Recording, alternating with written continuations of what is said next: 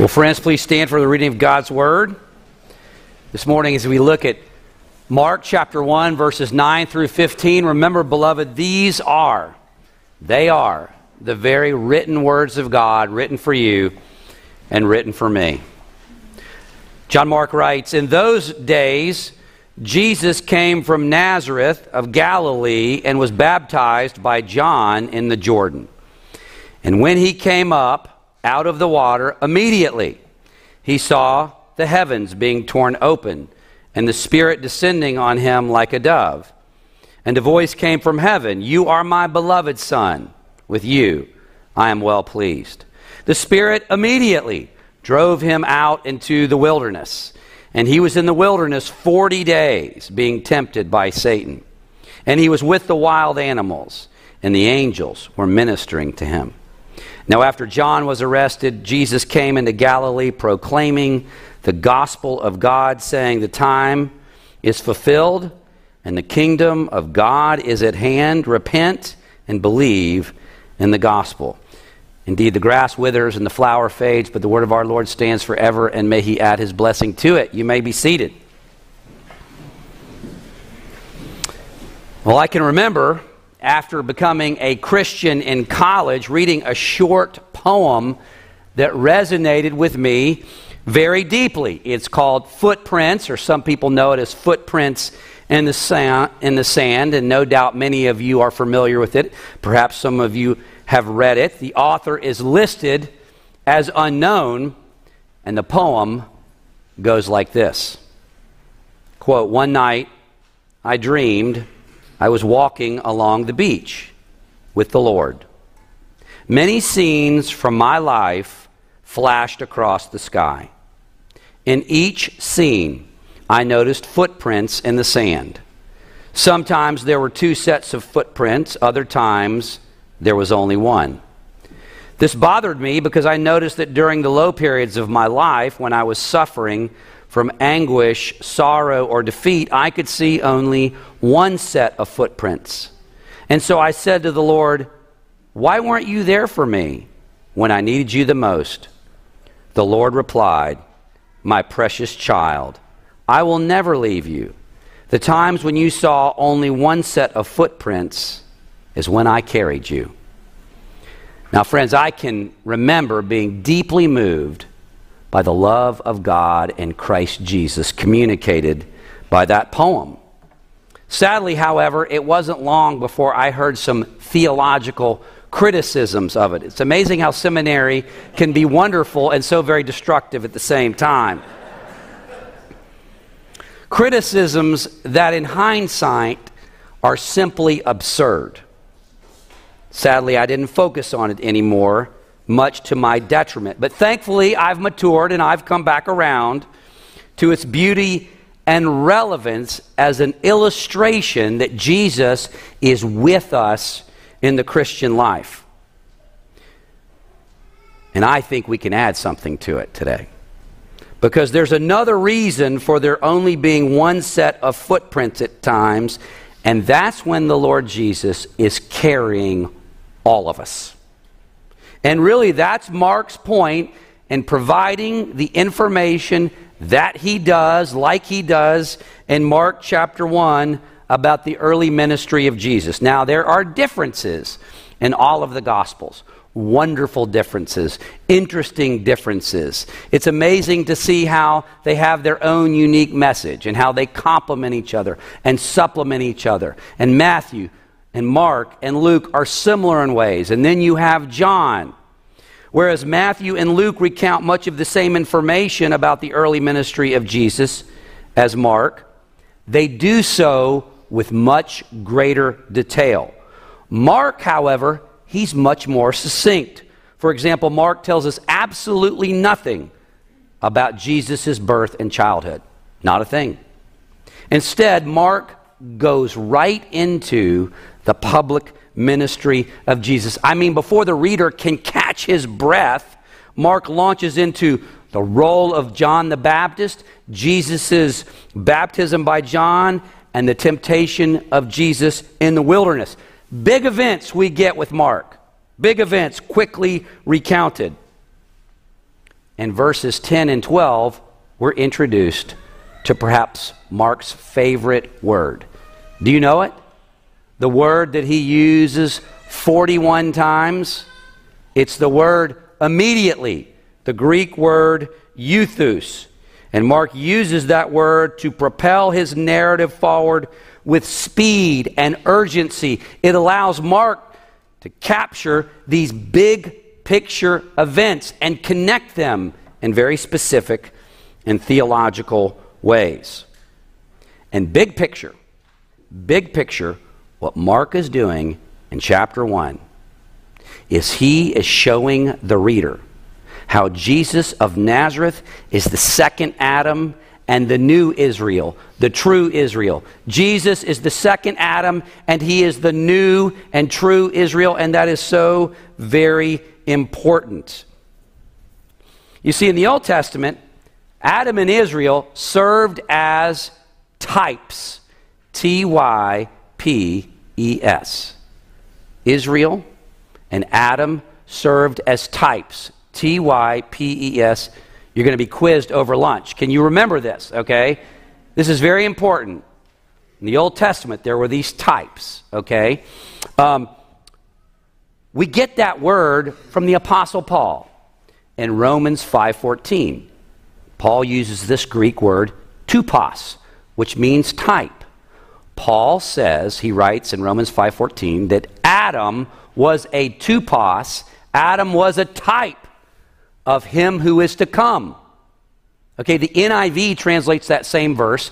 Adam was a pattern of the one who is to come, namely the Lord Jesus. So what we see is that Adam, in his role as representative of all mankind, he was a pattern, he was a type, he was a foreshadowing of the Lord Jesus Christ in his role as representative of all mankind. Let me read you a quote from one scholar. This is so very interesting. And to understand this background is to understand what Mark is doing in chapter one. One scholar defines a type, T Y P E, this way. A type is an event, a series of circumstances, or an aspect of the life of an individual or the nation of Israel, which finds a parallel and a deeper realization in the life of our Lord. It is a circumstance, an event of an individual or a nation, something that foreshadows a reality that comes to deeper realization in the life of Jesus, okay? What's the best Old Testament type we can think of? Every one of you know it. The best example of a type in the Old Testament is what? A singular event. The best type, the clearest type, the type we can all identify with in the Old Testament is what? The Exodus event.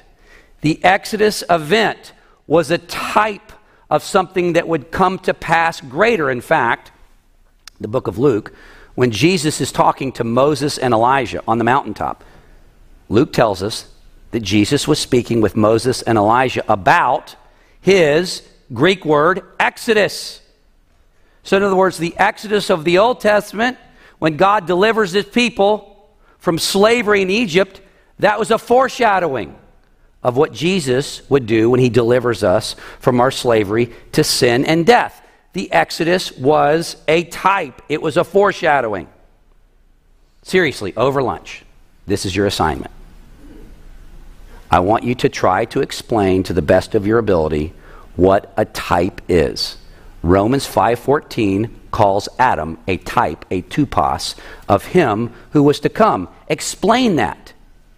Explain what it is and how it comes true in the life of Jesus. Another fabulous example that's really encouraging, very interesting. Chris Bennett preached on it a few weeks ago. In Matthew two, we see the life of the youthful Jesus, the infant Jesus, was in danger. So God appears to Joseph through an angel and tells Jesus' father to flee to where? Do you remember? To Egypt. Because Herod had said all male children, all male boys, two years and under are going to die. an angel appears to Joseph and says, get your family down into Egypt. Joseph, Mary, Jesus go down into Egypt. After Herod died, what did God do? God called them out of Egypt back to the land. Let me read to you from Matthew chapter two. Matthew writes, Joseph rose and took the child and his mother by night and departed to Egypt and remained there until the death of Herod. This was to fulfill what the Lord had spoken by the prophet Hosea, out of Egypt I called my son. So God was doing something in Jesus' life that had a precursor in the life of Old Testament Israel. It's, it's mind-blowing. In the context of the Old Testament, what individual was it that was the cause of Israel's going down into Egypt in the Old Testament? What was his name? Joseph. Joseph of the coat of many colors. God used him to save people from certain death. What was certain death? What was, what were the people of God, what were, what were the Israelites in a sense facing? They were facing a famine. And so God uses Joseph to take the people down into Egypt. They're there for four hundred years. Then what does God do to Israel? He calls them out, calls them to the promised land. That was a type, that was a pattern that gets fulfilled in the life of Jesus. In chapter one, Mark is going out of his way to show the reader how significant Old Testament patterns come to fruition and deeper realization in Jesus. Okay? In our passage, we learn that the wilderness wanderings of Israel in the Old Testament, where they faced trial and temptation for forty years, that's a type of what Jesus would face. What's the context of our passage? Temptation in the wilderness. Okay? What event came before Israel's wilderness wanderings for forty years? What event preceded that in the Old Testament? The people of God passed through the waters. The people of God passed through the waters of the Red Sea, and then they get tested and tried for forty years in the wilderness. According to Mark, what event precedes Jesus' temptations for forty days in the wilderness? Jesus passes through the waters of baptism. Let's look at the text. See if you can notice the similarity. It's incredible when you understand what's happening here. Mark chapter one, verse nine. In those days, Jesus came from Nazareth of Galilee and was baptized by John in the Jordan. And when he came up out of the water, immediately he saw the heavens being torn open and the Spirit descending on him like a dove. And a voice came from heaven, quote, you are my beloved Son. With you I am well pleased. Verse twelve, the Spirit immediately did what? Drove him out into the wilderness. And he was in the wilderness for forty days, being tempted by Satan. And he was with the wild animals, and the angels were ministering him. Do you see the type that's fulfilled in the ministry of Jesus? The people of God went through the sea, were tried for forty years. They passed through the waters only to be tried in the wilderness. Jesus passed through the waters of baptism. Now he's tried and tested and tempted for forty days in the wilderness. What's the point? Everywhere that Adam and Israel failed and sinned, everything they got wrong, Jesus got right and made right. Everywhere that Adam and Israel sinned, everywhere they were faithless, Jesus was faithful. Jesus was obedient. Everything that Jesus did, Jesus was becoming more and more qualified to give his life for you and me. Everything that Jesus did, Jesus was qualifying himself to be the second Adam, the better Israel. Everything that he did. Hebrews two ten reads like this.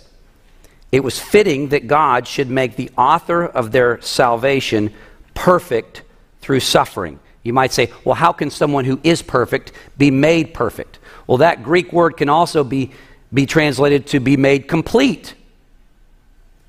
So Jesus was being made complete through his suffering. He was qualifying himself to offer himself up in our place. And going through trial and temptation in the wilderness was a key component in him qualifying himself to represent you and me. In the wilderness, Jesus faced. Again, the reason that Mark doesn't go into all the details that you get in Matthew and Luke is that Mark is not interested necessarily in you looking at the temptations to see how you can face temptation. Mark is not so interested in how Jesus quoted Scripture back to Satan so that we can learn to quote Scripture back to Satan. That's not Mark's interest here. Those things are important. Mark here is setting up Jesus as the new Israel, the faithful Israel, the faithful son. And in that capacity, Jesus faced the most intense temptations Satan himself could entice him with. Matthew and Luke, they enumerate three temptations that Jesus faced.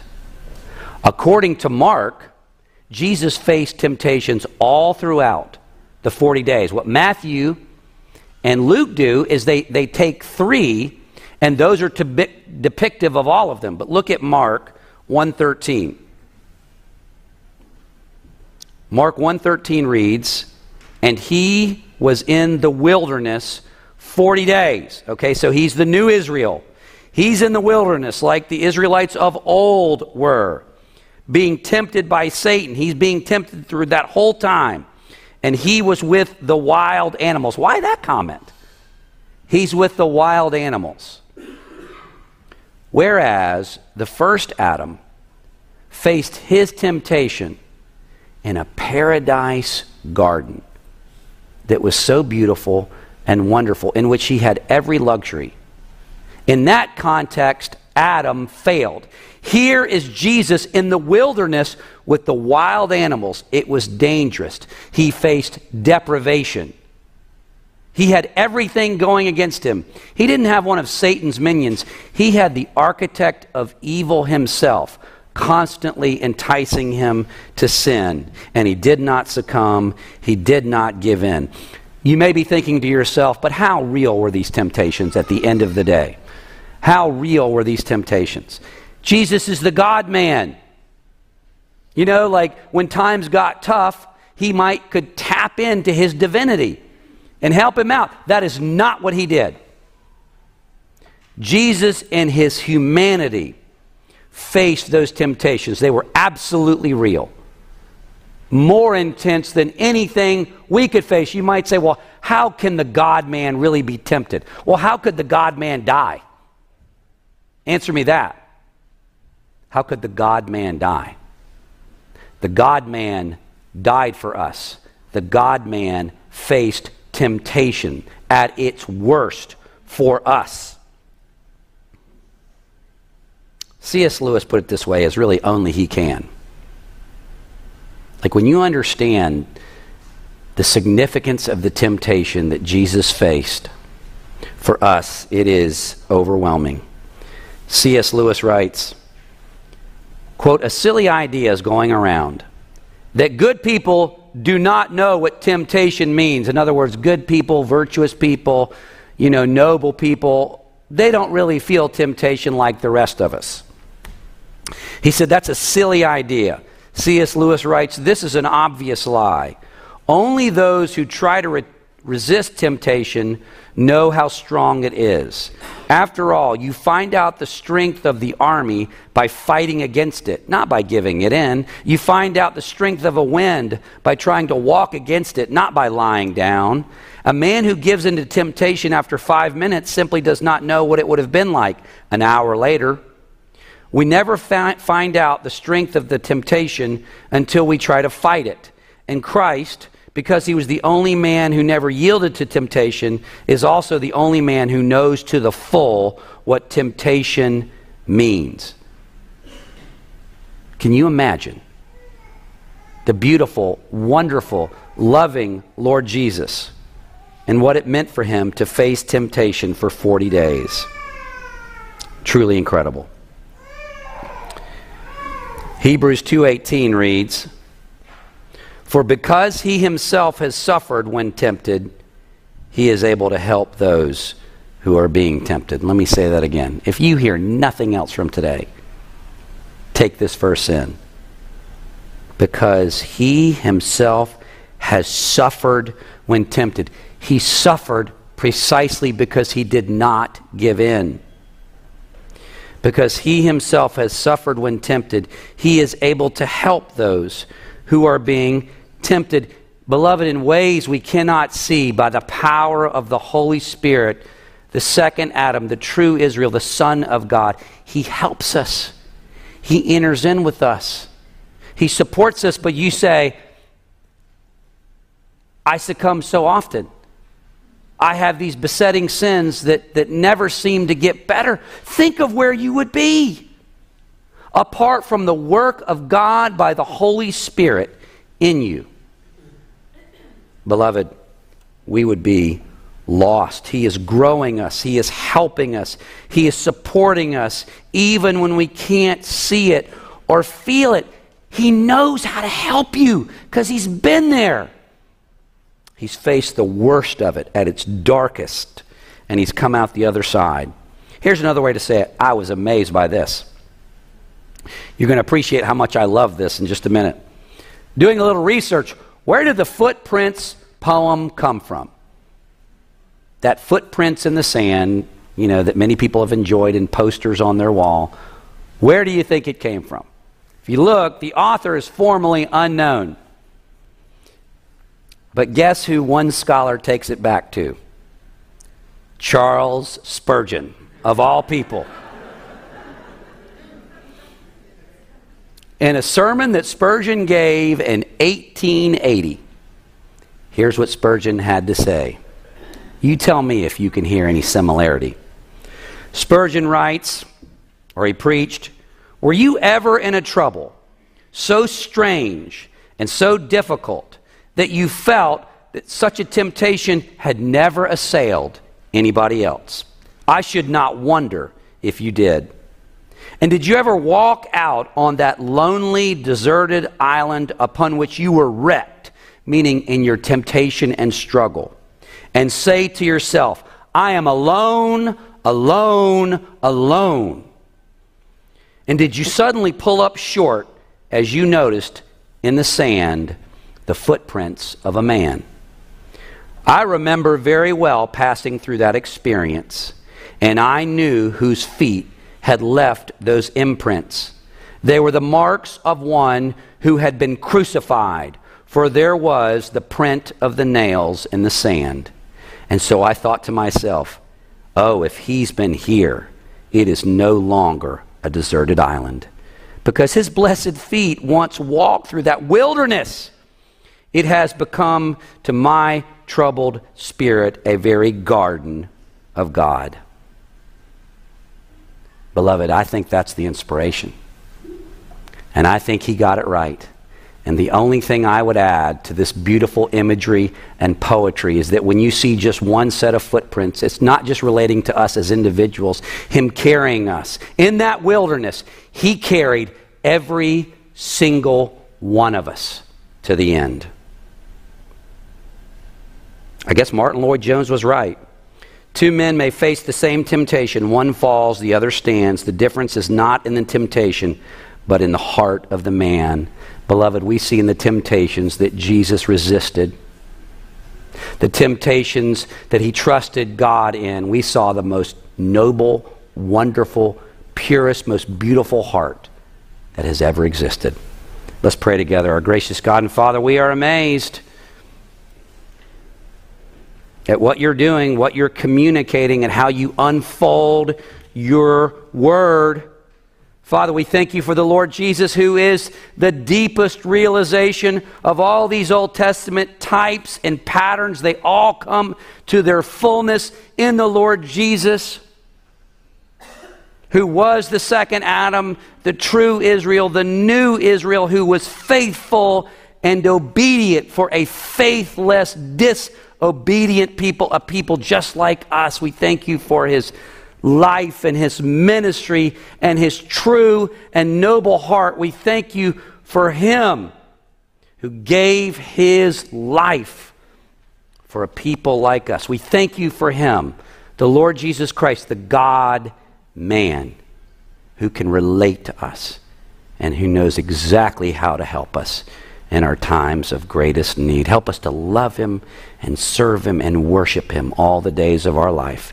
In his matchless name we pray. Amen.